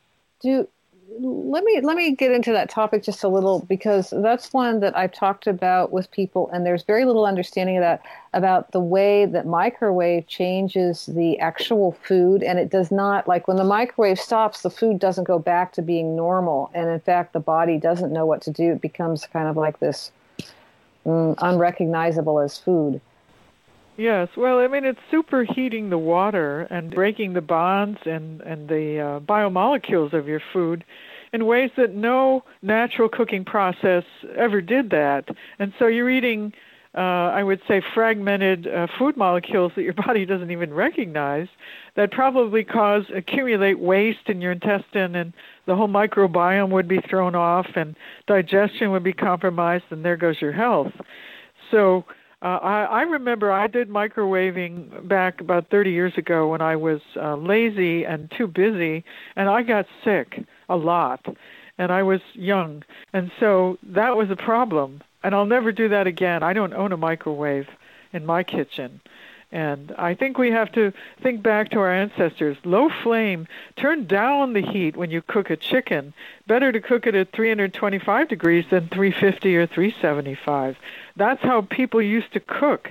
And then we were too lazy. We didn't want to wait, so we cranked up the temperature on everything. And then the microwave, which is really quick cooking, but it's all wrong and we're just ruining our health with uh, overheating the food in such a way and the structure of water in our food as well. Well, there's there's so many examples of this too. Like uh, every, I think no, maybe I shouldn't say everybody's seen this uh, little thing that even they do it in elementary schools, but they they take little seedlings, little plants that they grow, and they water one with microwave water and one with water that hasn't been microwaved. And in fact, you can do it with filtered and unfiltered water, and you can do variations on it. But the one that's really the most striking is the microwaved water. Those plants do not thrive. In fact, they die. Yes, yes. And the seed sprouting is very much delayed in microwaved water. That's right. Mm-hmm.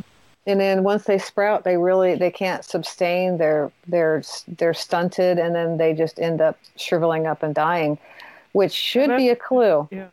That's similar to a plant near a Wi-Fi router. I had a friend who happened to have a plant near her Wi-Fi router. It got all crippled and contorted and and sickly looking. So, mm. uh, you know, unfortunately with wireless, we can't smell it, we can't taste it, we can't sense it like tobacco smoke we could, and we could stay away from smokers. But this is ubiquitous. It's everywhere, and and we have to start taking care of ourselves and minimizing our exposure because dosages are cumulative and causing damage cumulatively. Well, there's one uh, other thing I wanted to go over with our, you know, let our listeners know. We've talked about using wired technology and, you know, trying to get rid of as much of that as, you know, the wireless stuff as we can. But what about the idea of grounding, you know, to the earth and or using earthing technologies? And how does that work? And that's that's a good thing to do. And it's been actually there's a study that shows it's helpful for people who are having symptoms from electrosensitivity that earthing which means go barefoot on the earth or on the beach or there are actually uh, special grounding uh, ankle bracelets and sheets for the bed. There are products like grounding shoes that have like metal studs in them that touch your foot and also touch the ground so that we're not so insulated from the earth. Because that's how natural humanity uh, walked the earth, and we were a lot healthier when we were earthed or grounded. Mm-hmm. So uh, there's that, and then I want to go back a little bit to the glutathione and the oxidation real quickly about the things that people can do as far as what they can do to make themselves healthier, to not be um, susceptible to all of this, to make their personal environments better, literally. Yes. I think glutathione liposomal, uh, you can buy that as an oral supplement. Liposomal means it's in little uh, like bubbles of fat that uh, then don't get destroyed in your stomach, but kind of just kind of go into the cells directly. That's a good thing to take.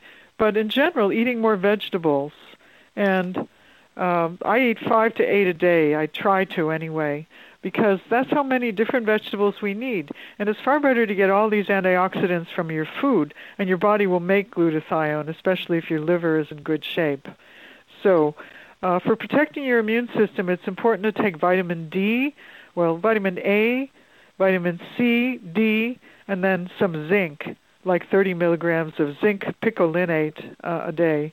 5,000 units of vitamin D, uh, 2,000 units of vitamin A, and at least uh, uh, half a gram to two or three grams of vitamin C. If you do that daily, you're probably not going to ever get COVID or even a cold. Right, right. Well, I know I know Cynthia's waiting to come in here, and we only have boy, we're down to six minutes. So, Cynthia, why don't you come on in? well, those were great questions. I didn't want to break the flow. Um, uh, this show is packed with information. Thank you, Beverly. I really appreciate it. I just want to make sure that we've covered the salient points that you really wanted to get across in the. I know it's not a lot of time left, but If there's well, anything you. you think that we should have covered that we haven't yet, I'd like to make an opening for that. You know, I think we did a really good job covering everything I wanted to do. Um, I, I only hope that um, people take matters into their own hands. We really need people to get more active in their local governments and, and I would say also our federal government. We need an immediate moratorium on the installation of wireless 5G on the infrastructure. It's going up right now, uh, and they're turning it on in some communities, but it isn't too late to put a stop to this. I think it's insanity. We don't have 5G studies. 5G, we didn't call, talk about it. It's a mixture of microwaves and also millimeter waves. That combination has never been studied. If I even go back to the old Russian literature, they never brought microwaves together with millimeter waves, and then they didn't have the digital pulsation back then as they have today. So we need to study real world signals on people, on plants, and animals before we roll this thing out. It is unbelievable that we would roll it out for the entire world without studies. No, that's That like the vaccine. yes, it's it's similar, but people Right. don't even know about this. They may be hearing about the vaccine and its limited studies, but here's something that has no studies, and yet I think it's exacerbating the whole our whole health, uh, the COVID and beyond. And we can expect other other viruses too that uh, will get in and cause trouble. And don't think they're going to stop their agenda with just uh, SARS-CoV-2. And they also talk about variants out there. And what else are they whipping up in, in the bio warfare labs? hmm I know in Hawaii that there are groups that are actively um, organizing to stop 5G. Are you aware of groups or websites that I could post on the page for people to Yes. go to um, for their local areas or state? Uh, I'm not so sure how local they are. I, I mean, I got more involved in what are the international and national ones. And at the back of my policy briefing, I have a list of about 15 of these, uh, just to read a few. Uh, EMFscientist.org, Physicians for Safe Technology, 5G Appeal, and people can look up websites. Um, 5G Space Appeal, uh, Environmental Health Trust, these are all groups uh, concerned especially about electromagnetic radiation. Radiationresearch.org, International EMF Alliance, um, International Guidelines on Non-Ionizing Radiation. So really there's a ton of them. Uh, and if you just were to look up 5G and appeal, you know, you're going to be able to sign an initiative, but that's not enough. You know, lots of people have signed these things and then they think somebody else is going to take care of it. We all need to get proactive here. We really do. Because I want to mention to our- at stake. hmm I want to mention to our audience that both of your papers are posted on the page so that they Yes. can have access to it. There's the paper, which is highly technical, and, and then there's the um, policy paper, which is eas a little easier to grasp.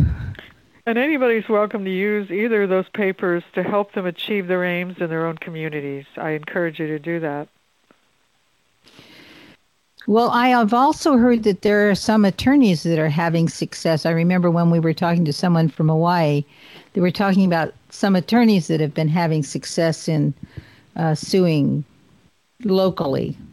Have Yes, you heard there are- anything along those lines? I know um, a number of cities uh, that are suing the federal government because uh, they took away their jurisdiction over the health of their people, like Mill Valley, California, and San Jose, which is really in Silicon Valley. Uh, yeah, and I don't know about the, the success of these lawsuits. The problem is when you sue the government, you don't win any money. So, uh, you know, it's not like the lawyer can take a cut in the end. There's no money ever uh, allowed. Uh, But uh, so uh, the lawyers need to be paid, or they do it pro bono, and that's a problem. Where's the money going to come from for these lawsuits? I know that uh, more people would like to initiate lawsuits, but uh, it's expensive because the lawyers want money, and it's tedious. It's a lot of work for them. So there's So- that problem. so you're mentioning that the lawyers, there's no money that can be gotten from the government, but is there action? I mean, like if they win the lawsuit, can they stop them? I suppose, but I, I don't know the status. There's there's so many of these lawsuits, and you know they can drag on, or there there'll be maybe not a good outcome, then they just go to a higher court. And meanwhile, we have 5G infrastructure being rolled out. That's the problem. Once it's all rolled out, do you think they're going to undo it? I don't think so.